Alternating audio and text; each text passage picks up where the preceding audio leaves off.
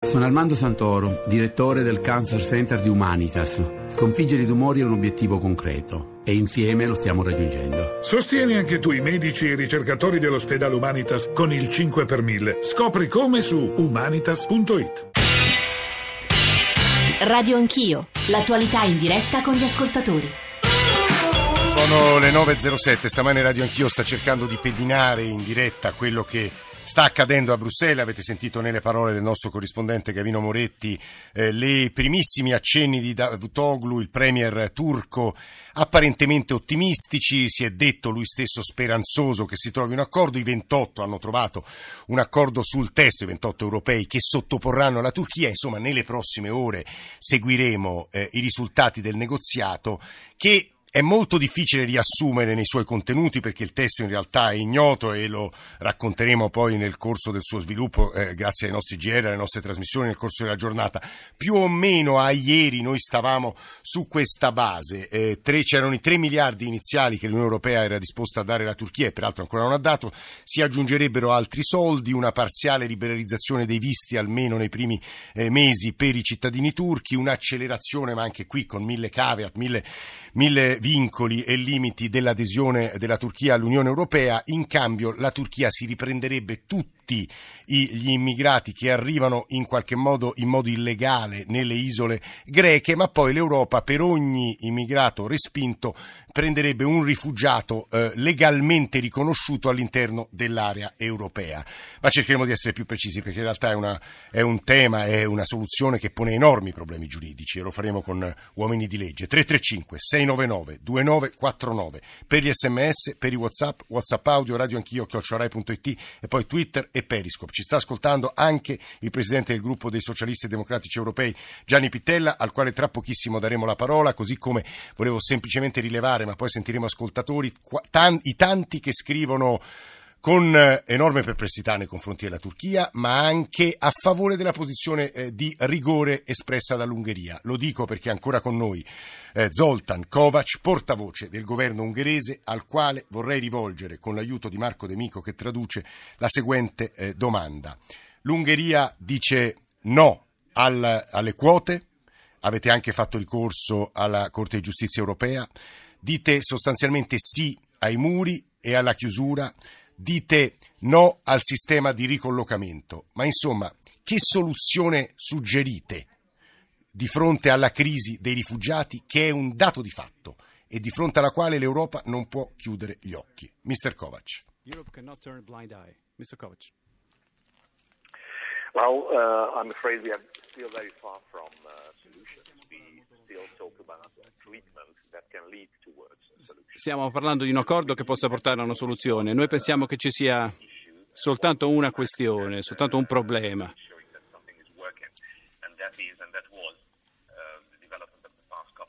che era lo sviluppo degli ultimi due giorni, cioè la chiusura della rotta dei Balcani occidentali che ha chiuso l'arrivo di questi clandestini, le misure che erano disponibili a tutti gli Stati membri dei confini di Schengen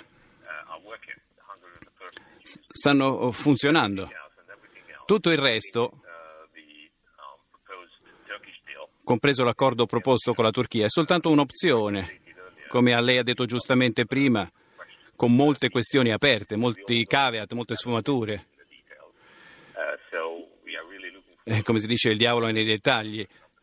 Eh, noi dobbiamo ancora conoscere la versione ufficiale del testo. E come è stato detto prima la posizione ungherese è sempre stata coerente, noi non accetteremo eh, soluzioni con compromesso né con eh, il quadro attuale non, con, non, non nel futuro noi consideriamo che quello stato di fatto attuale sia completamente sbagliato. È una posizione, se non altro chiara, molto contestata all'interno del, dell'Unione Europea. Noi ringraziamo molto il portavoce del governo ungherese Zoltan Kovac che è stato ascoltato da Gianni Pittella. Presidente, buongiorno, benvenuto. Buongiorno, buongiorno, a tutti i radioascoltatori. Mi immagino che la sua posizione sia radicalmente distante da quella espressa dal portavoce del governo ungherese. Ma certo, perché il punto fondamentale è la ricollocazione dei rifugiati e su questo l'Ungheria fa orecchie da mercante, ma lo sa quanti sono i rifugiati che secondo lo schema proposto dovrebbe accogliere l'Ungheria? Eh. Non più di 2000. Ora, se un paese come l'Ungheria si rifiuta di accogliere rifugiati, non migranti, rifugiati, cioè coloro che scappano dalle guerre, 2000 persone, eh, siamo alla fine eh, di ogni possibilità di stare insieme, di ogni possibilità di condividere eh, valori, una casa comune. Cioè, loro non si rifiutano di prendere i soldi europei, i fondi strutturali, ma si rifiutano di fare una piccola parte di uno sforzo collettivo, perché come lei ben ha detto, si tratta di un dato obiettivo quello dei profughi. E i profughi scappano dalle guerre, non è che vengono qui per fare i turisti, eh, vengono qui perché stanno, vengono dalla Siria, vengono da, da, altri fronti di guerra, verranno dalla Libia se non si stabilizzerà la Libia. E che facciamo? Eh, apriamo e costruiamo un grandissimo muro che impedisce di arrivare. Senta Pitella, di fronte però a questa distanza che si fa? Alla distanza fra i paesi europei intendo dire bisogna convincerli e bisogna convincerli anche aprendo procedure di infrazione nei confronti di quei paesi che non applicano un accordo, perché così come uh, si, si, si prevedono procedure di infrazione per quei paesi che non rispettano le regole di bilancio, bisogna prevedere procedure di infrazione per quei paesi che non rispettano le regole della umanità, dei diritti umani, che sono fondamentali prima ancora delle regole di bilancio per l'Unione Europea. Pittella, so che lei ha pochissimi minuti, però sente insieme a noi due ascoltatori gli risponde e poi la salutiamo. Emanuele da Ravenna e Marina da Venezia che esprimono posizioni, credo che siano eh, in qualche modo esponenziali di tanti altri ascoltatori che non ho il tempo di leggere. Edu- eh, Emanuele, buongiorno. Samuele. Buongiorno. Samuele, scusi. Buongiorno, prego, dire, prego. trovo comprensibile la posizione dell'Ungheria perché loro hanno il timore di ritrovarsi eh, immersi di, di, persone che vengono da eh, paesi di fuori dell'Europa. Eh, quindi anche l'Europa occidentale dovrebbe capire queste posizioni di alcuni paesi dell'Europa orientale. Però Pittella diceva 2000 rifugiati in confronto al milione della Germania, sono cifre... Questa, questa, è, la punta, questa è la punta dell'iceberg, sappiamo che sono 2000 nei prossimi mesi, ma nei prossimi anni quanti saranno?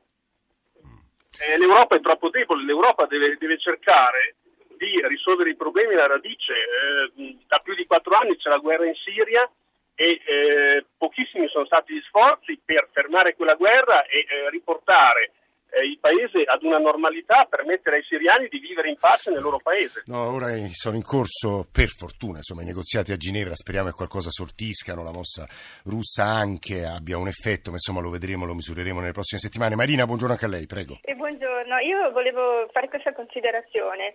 Povera piccola Europa, costretta a svendere i propri valori costitutivi di fronte a un paese che non rispetta i valori umani che nega il genocidio degli armeni, eccetera, eccetera. E dulcis in fundo, la Turchia, che erede dell'impero ottomano, secondo me è anche un paese che storicamente, lo dico anche da veneziana, e forse gli amici ungheresi ne sanno qualcosa, è sempre stato un nemico mortale per l'Europa, non c'entra niente con la storia europea.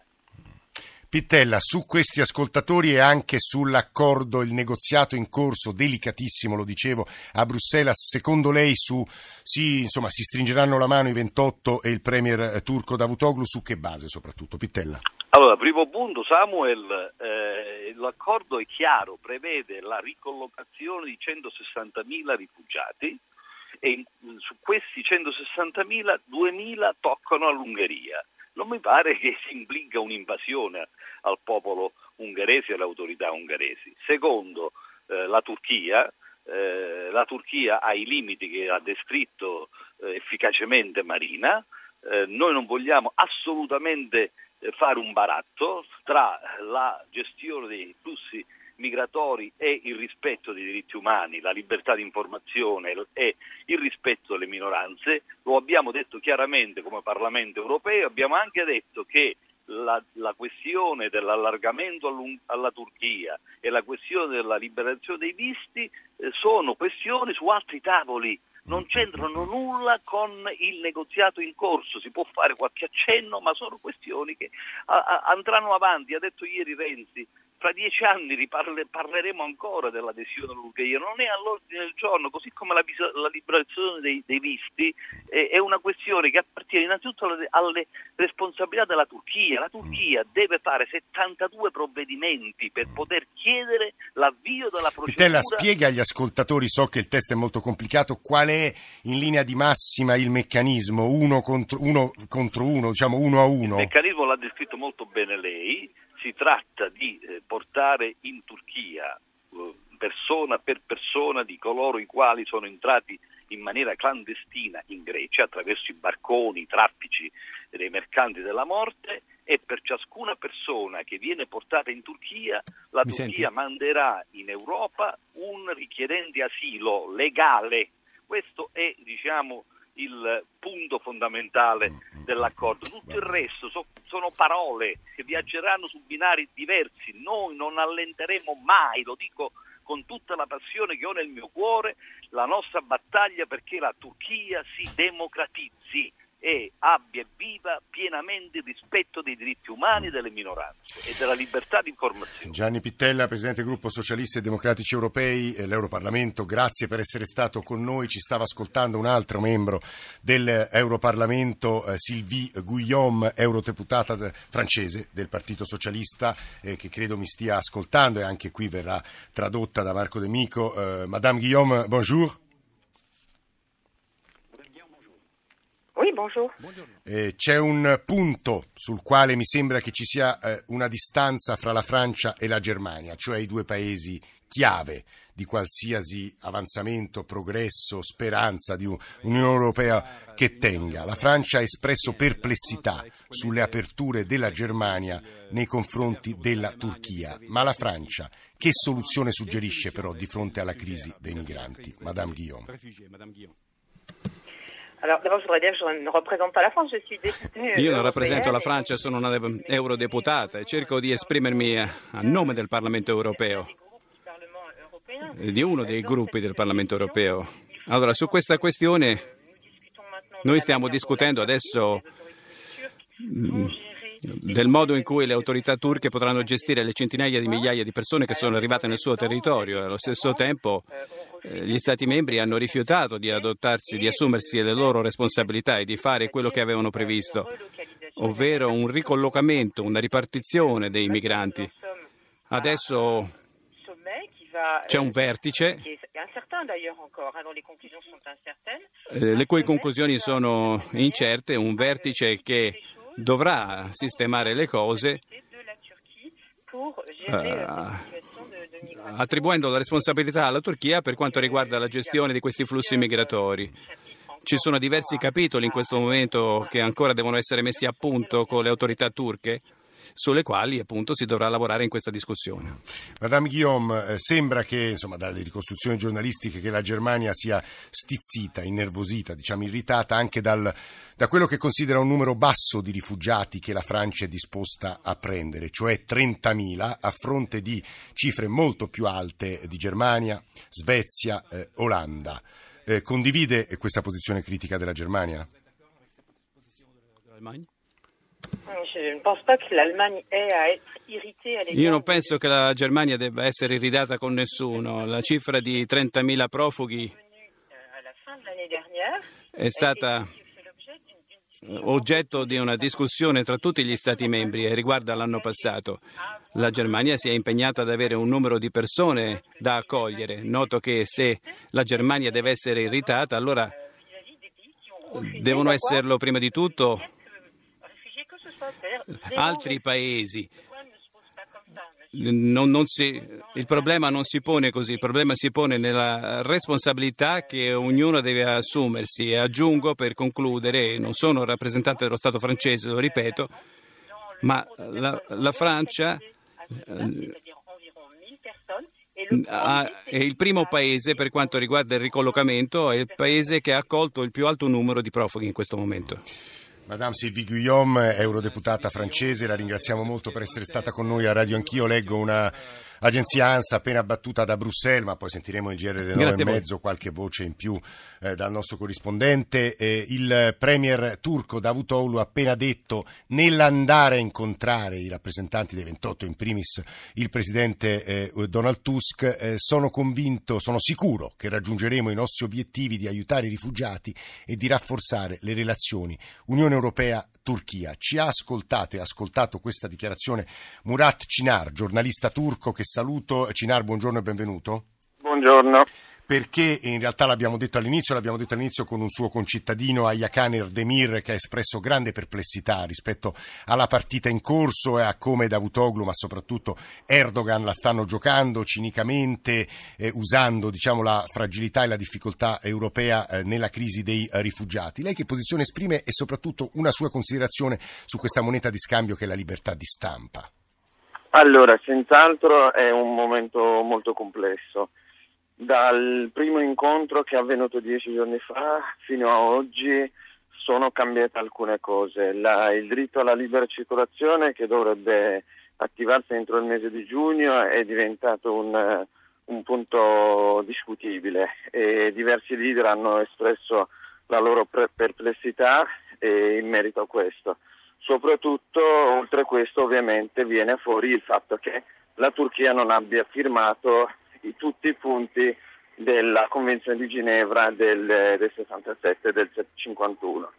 E, e, poi ovviamente questo vuol dire che la garanzia per eh, la, copertura, la, copertura, totale dei diritti civili dei profughi è, è una situazione abbastanza precaria.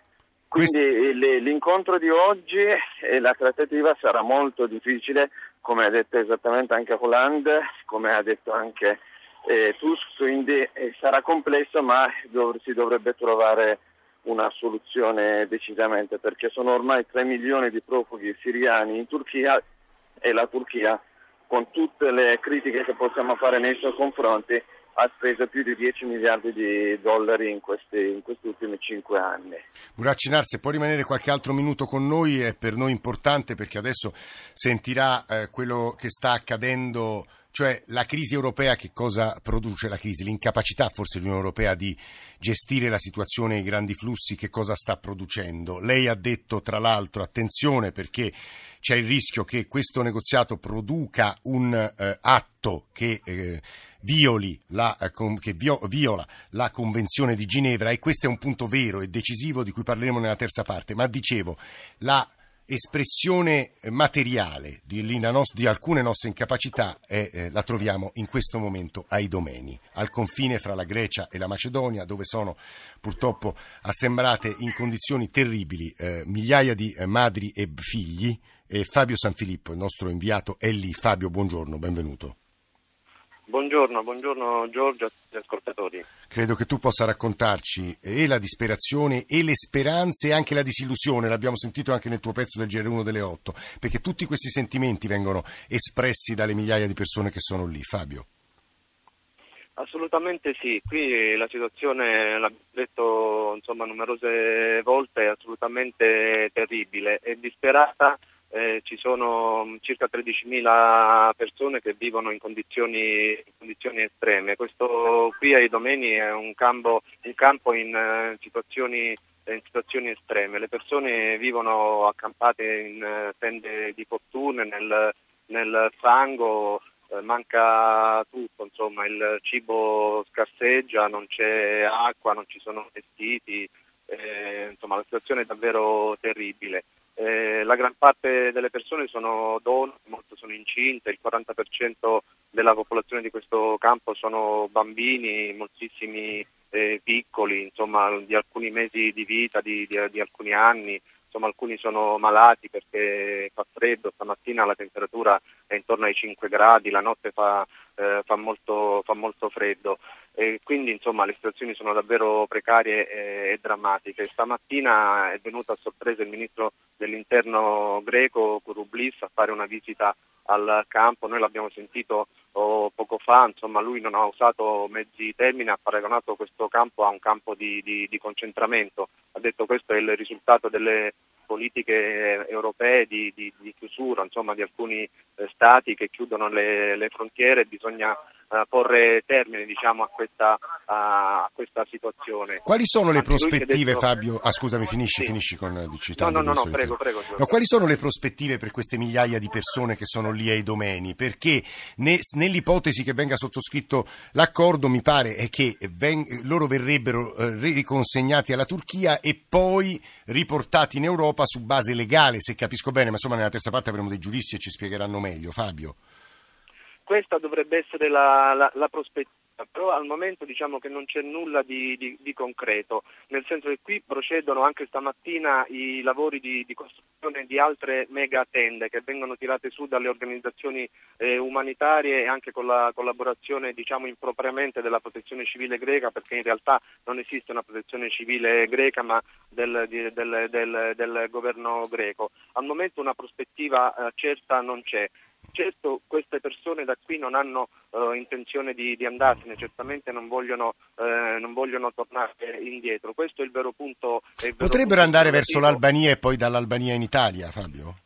Esattamente, questo era il punto successivo che volevo affrontare con te e con gli ascoltatori. Questa è la domanda che ho fatto anche ieri agli operatori umanitari, al portavoce del, dell'UNHCR sì. Babar Balok, ma anche um, agli operatori di, di, di Save the Children. La prospettiva che, si, che se rimane chiusa, come è chiusa la rotta balcanica, si possa aprire la rotta sì. albanese. Ci sono dei, dei dati che ci, che, che ci dicevano, insomma, ci sono eh, sia operatori italiani già in Albania, insomma ehm, militari diciamo, che anche operatori di, di, di intelligence che stanno facendo dei, dei sopralluoghi, è, è, probabile che si apra la, la, la rotta albanese. Questo... Perché anche quello che è successo l'altro giorno, cioè quando eh, circa 2000 persone sono andate via da questo campo e hanno attraversato il confine con la Macedonia, quelle scene drammatiche che abbiamo visto tutte, che hanno attraversato il, il fiume, è stata una sorta uh, di test perché qui ricordiamo ci sono anche i trafficanti.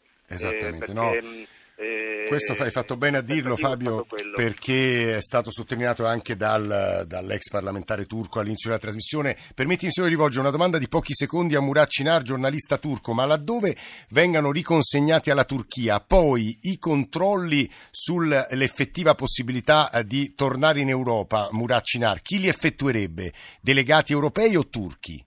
E questo è un altro punto su cui io eh, spero di avere delle notizie buone. Eh, eh, Sono 72 criteri che la Turchia dovrebbe realizzare, concretizzare entro il mese di giugno e sono soltanto 19 soddisfatti. Tra questi criteri c'è anche quello che hai citato. Un punto, c'è un punto interrogativo su questo, su questo punto come su tutte altre che riguardano le, come saranno trattati i rifugiati. Eh, questi sono, sono, problemi, lo dicevamo all'inizio, dal punto di vista giuridico estremamente complessi. Proveremo tra poco a parlarne con, lo dicevo, i giuristi della, dell'ASGI, ma non solo, eh, la polizia e il ministro dell'interno Alfano. Grazie a Fabio Sanfilippo, grazie a Murat Cinar, noi diamo la linea al GR1 delle nove e mezzo e torniamo assieme in diretta qui a Radio Anch'io tra pochissimi minuti.